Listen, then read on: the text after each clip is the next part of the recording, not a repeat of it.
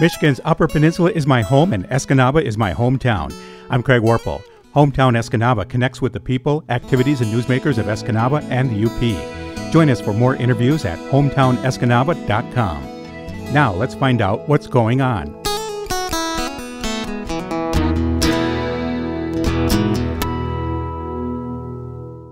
I'm at Hereford and Hops, but I'm actually behind the windows where they make the beer. Mike Saddam is the brewmaster, and Mike, you're going to be brewing up something special here today.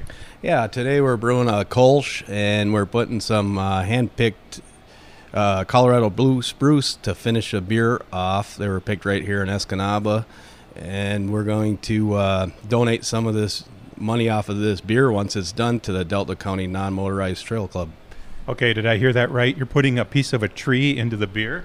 Yes, we've done a few of these before, uh, just special beers for logging congress, but this one's a little more special. Uh, you'll get a little more of the flavor on this. It's a lot lighter beer than we've done in the past, this type of beer, anyways. And uh, plus, like I said, 50 cents off every glass that we sell will go to the club. How do you add the spruce to the beer? We're going to add that at the very end of the boil so that spruce will come out in the aroma of the beer. Okay, so it's more like a, a spice then, or These were picked when they were fresh shoots off of the tree, so they're not very piney. They're more of a sweet pungent, which which work very well with the German hops that we'll put, be putting in the beer today. okay? You've already started the process. Can you walk me through what you've been doing here? Yes, here is the uh, first step. We're uh, creating wort, which is just sugar water. So all the grains are in this vessel, and we're just extracting all the sugar water from it, which then we'll put that over to the kettle. And once it's in the kettle, we will add the German hops, and at the very end of the boil, we'll add the spruce tips. You have uh, two copper type units here, so you were talking, pointing to those as they were there. So what is this one here in front of us? This one in front of us is the mash tun. And it's warm. Inside, yes, uh, I can feel it. It's warm. Yes. yeah. It, uh, it's it's temperature controlled. We keep our uh, wort at certain temperatures. Uh, lighter temperatures will give you uh, less body on your beer, where a higher temperature, uh, more sugars are there, so you get a heavier body. This is going to be a light, refreshing ale. So is it being pressed or what's happening? Because I think the level's coming up a little bit, isn't it? Uh, the water's just run. Yes, the water's just running out of the mash tun into the let here, which then this triggers it over to the kettle. Okay, so let's walk over there. Uh, what happens here in the kettle then? This is where we're going to boil the beer, and this is where we'll add hops. Um, like I said, these will have the German hops, um, which will, will play very well with the uh, Colorado blue spruce. You do that in the uh, hatch up at the top. Yeah, Can we look inside? sure. Awesome. Can we go up, go up some steps here, and then we got this open. So as you can see, our uh, kettle's almost full. It's starting to get warm. It's at 170 degrees right now. We're going to have nine barrels in the end of wort here, which will end up with seven barrels of beer. And a barrel is 31 gallons. You were? Is that a measuring stick? Is that what that is, or is yeah, that a that scoop? tells me when the uh, kettle's full. Okay. How full do you want it to get? right up to that last line, so we're almost done. Oh, really? So why the extra room then? Well, you're going to lose some from the hops. Uh, you just and you're going to lose quite a bit because it's a 90 minute boil, so you lose quite a bit of the wort. We end up with little over seven barrels in the end of uh, raw beer. So now what's happening is the uh, the one the water from one is going into this one here. Yep, the last of the wort's being transferred right now. As we can see, we're going to be full once this one's done. You can tell I know all the technical terms, right? Yeah. I just drink it. so we can also come look over here, and as you can see, that Oh, is my. the grain. Yeah. So what do you do with all that? Now this will go to a local farm, and he feeds it to his cows. Okay, so this is the uh, the stuff that you're putting in to make the beer. Yep. So is this where the spruce would go? Nope, the spruce will go into the kettle at the very end of the process. And then that's filtered out later. Yeah, um, it will. It will not make it to the fermenter, which is over there. It'll be in a, a bag, a boil bag, so that it doesn't. Uh, we only take the uh, extract, the flavors out of it. Well, let's go over there then and see as I'm walking back down the steps here at the brewery. So that'll boil for you said an hour and a half. Yep, 90 minutes. comes over to where after that? It's going to go through this heat exchanger because we're going to be at about 210 degrees once I go ahead and put it in the fermenter, and we'll chill this beer down to 60 degrees, and in about 15 minutes it'll fill the fermenter up, and that's where we'll add yeast. And what I'm doing over here right now is actually harvesting yeast for this beer. Harvesting. Yes, I'm just collecting yeast off of uh, better late than never, but our Oktoberfest beer. Okay. hey, I can drink October best beer anytime. Sure, yeah.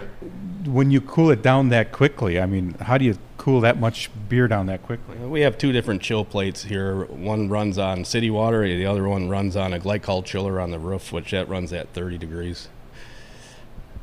And then what happens after that? Well, we'll add the yeast and oxygen and the wort to the fermenter, and by tomorrow we'll be uh, producing beer. By tomorrow. Yes. Okay. So people will be able to buy it this weekend? No, no, no. We'll just we'll just the beginning. I'm making speeding some it up, beer. right? Okay. It'll be about uh, two and a half to three weeks on this type of beer. What happens during that process?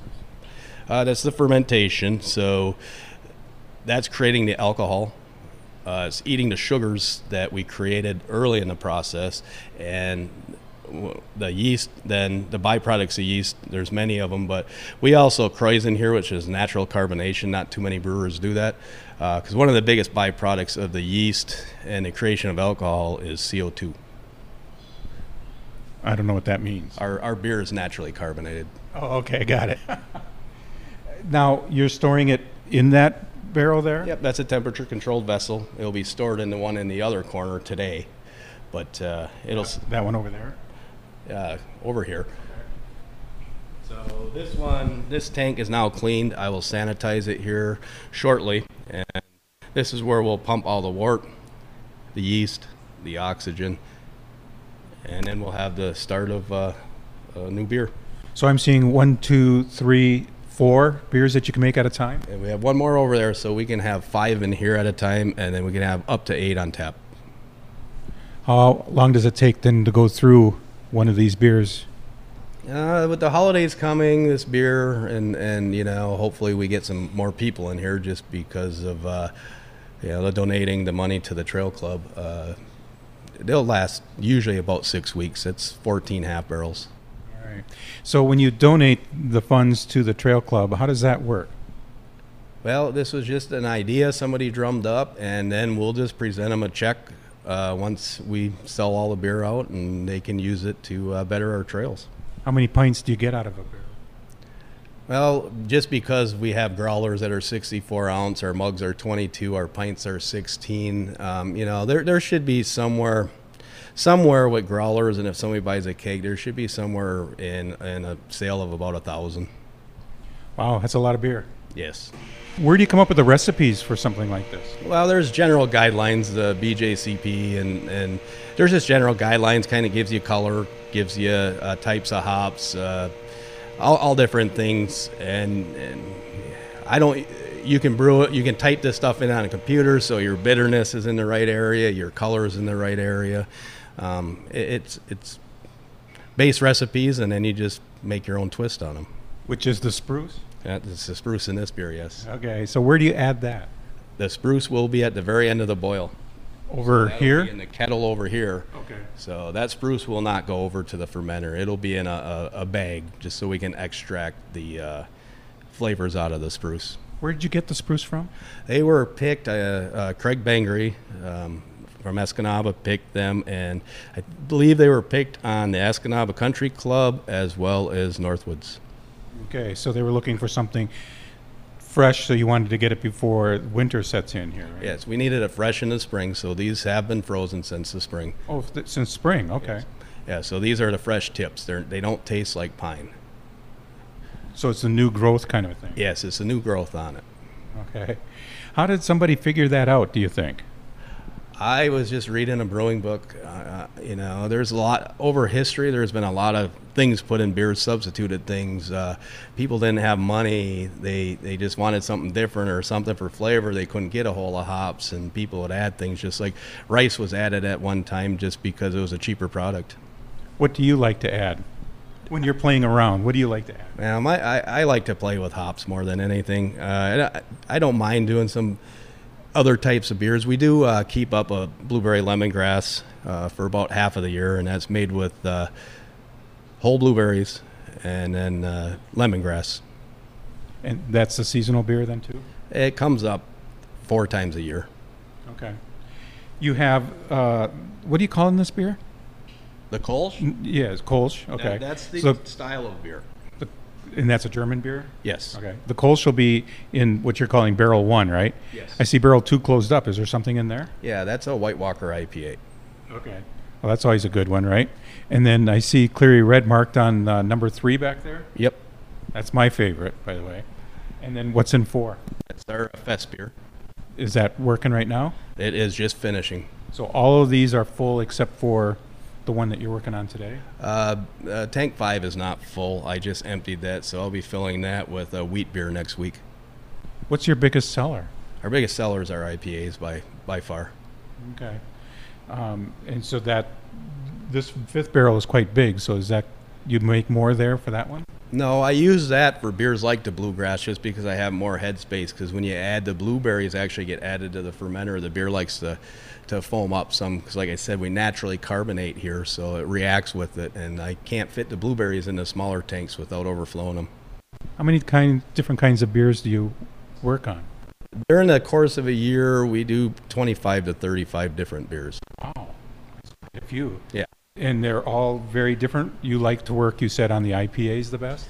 Yeah, it's it's my favorite style of beer is IPA. Uh, it, it's a lot more work than the others, but uh, yeah, I just I like playing around. Like I said, blueberries and lemongrass. You know, I just thought of that combination one day. I thought they'd go good together, and it's actually when it's up, it's our second fastest selling beer. Okay, so something you created. Yes, Awesome. And now spruce. yes.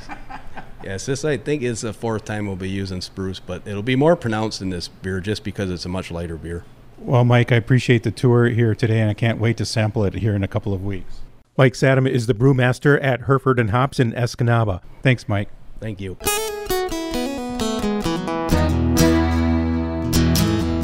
Thank you for listening. A special thanks to our sponsor, SwedishPimple.com. Check out all of the fishing lures made right here in the Upper Peninsula at SwedishPimple.com.